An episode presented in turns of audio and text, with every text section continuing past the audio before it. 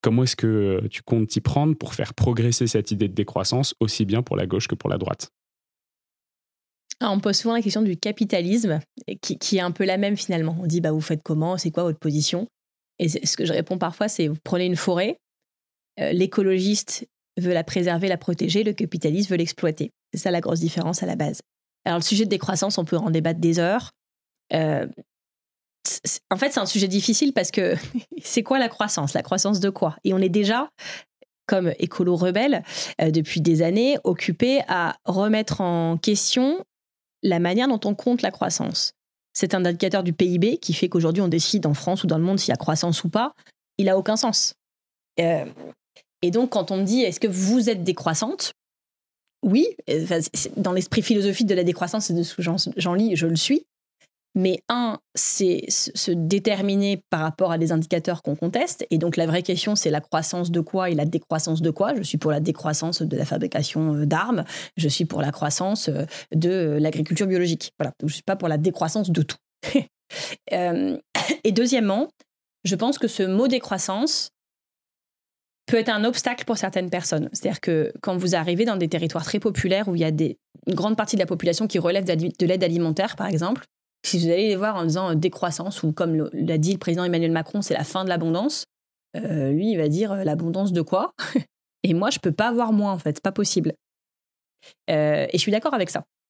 Et donc, je pense qu'il faut qu'on fasse attention quand on parle d'écologie populaire, à, manier bien les concepts et à faire attention à comment on les explique, que, que le ressenti des personnes qu'on a à convaincre soit pas contraire à ce qu'on voulait dire au début. évidemment, quand on parle de décroissance, on parle de, sobriété choisie et non pas subie. Beaucoup trop la subissent aujourd'hui. On parle aussi en fait de prospérité. Ça, la vraie, la vraie question derrière, de partage des richesses. Et on a un vrai sujet des milliardaires aujourd'hui. Euh, le rapport d'Oxfam qui est sorti euh, euh, là en début de semaine montre bien que sur les deux tiers, deux tiers de la richesse créée depuis le début du Covid a été captée par 1% de la population. Mm. C'est ça le sujet. Donc, philosophiquement, la décroissance, oui très alignée avec les personnes qui la portent, avec ce qu'ils ont pu produire, avec leur état d'esprit et, ce qu'ils en disent. Mais, euh, mais voilà, et surtout, il faut qu'on explique aux gens c'est quoi la société sans croissance? Et notamment, euh, comment marche la protection sociale sans croissance? On parle beaucoup aujourd'hui des retraites, on va parler du chômage, l'assurance chômage, de, l'assurance maladie. Euh, c'est des systèmes de protection sociale qui ont été conçus par le, le Conseil national de la résistance après la guerre dans un monde à l'époque dont on pensait que la croissance serait infinie et tout le temps. Et donc, euh, bah, les croissances, PIB, tac, tac, tac, emploi, paf, contribution, ça alimente les caisses, ça alimente les gens. Et, ça tournait comme ça. Dans un monde sans croissance, il faut repenser aussi la solidarité. Donc, moi, je pense que euh, décroissance peut être synonyme de plus de prospérité. C'est comme ça qu'on recherche à la fin, plus que l'argent, la prospérité. Mais que euh, ça nécessite de, se projeter vraiment sur tous les pans de la société et sur comment on fait concrètement. Et alors, du coup, la, question, la question supplémentaire, complémentaire, euh, comment est-ce qu'on rend cette euh, décroissance désirable? Euh, Donc, tu parles d'expliquer ce que ça implique, mais j'ai pas l'impression que ce soit compréhensible facilement. Ce serait quoi la, façon la plus simple de l'expliquer, de parler quand on parle de prospérité En fait, on parle de quoi? Est-ce qu'on parle d'un indicateur différent, d'un bien-être plutôt que d'un PIB Qu'est-ce qu'on met là-dedans? Déjà, si c'était simple, ça se saurait. et, euh, l'écologie, euh, euh, c'est à la fois très simple, mais c'est aussi dans la mise en œuvre concrète de la complexité. C'est pour ça qu'on est là. Ce que je peux vous dire, c'est que beaucoup, on nous a dit, ah mais ils veulent la société sans croissance, ils sont utopistes. Mais la société sans croissance, elle est là déjà ce qui est pire, c'est comme pour le nucléaire. Quand ils disent, ouais, mais ils veulent pas, ils veulent sortir le nucléaire, nous on est contre. Bah oui, mais en fait, de fait, ton truc ne marche pas. Donc comment on fait? On attend dans 50 ans d'être vraiment dans l'impasse. On construit toute notre politique environ, euh, énergétique sur un EPR dont on sait qu'il marchera pas. Et donc on se met en échec pour dans 30 ans, je vous l'annonce. Sur la croissance, c'est pareil. Euh, les gens disent non, mais nous on est pour, on est contre. Mais à la fin, on ne te demande pas d'être pour ou contre. Elle n'est plus là. Elle ne reviendra pas. Et nos ressources naturelles euh, qui l'ont alimentée de manière insatiable, elles, elles sont plus là non plus. Donc comment on fait? Donc vous voyez, on n'est pas un truc dans un truc d'utopie. De toute manière, que les gens soient d'accord ou pas, nous sommes, nous arrivons, nous entrons dans un monde sans croissance. La question de la prospérité, du coup, est plus importante, tu l'as dit. Moi, j'ai beaucoup travaillé euh, sur les, travaux, par exemple, de Cécile Renoir et de. C'est une, religieuse assomptionniste qui est aussi économiste. Ah, bah, j'adore euh, Cécile. Euh, elle me faisait un texto ce matin. Et ils ont travaillé sur le facteur 12. Ouais.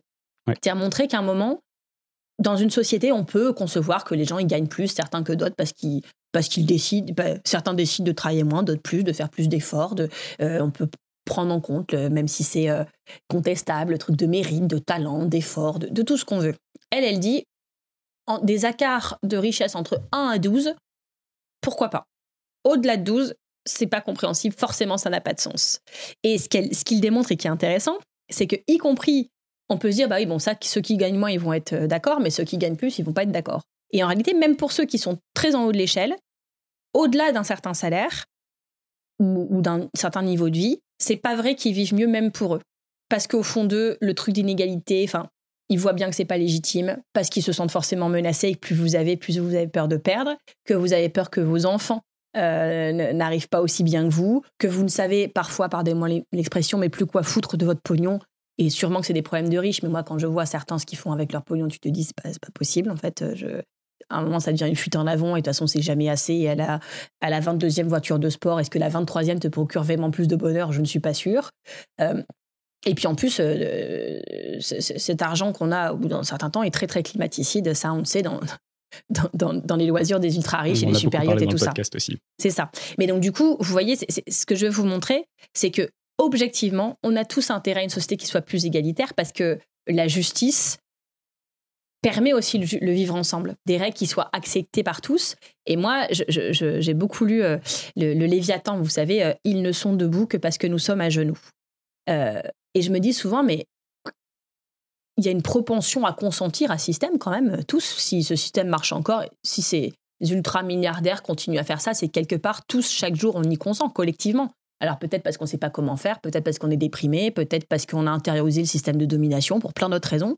Mais je pense que cette propension collective à consentir est usée jusque la corde.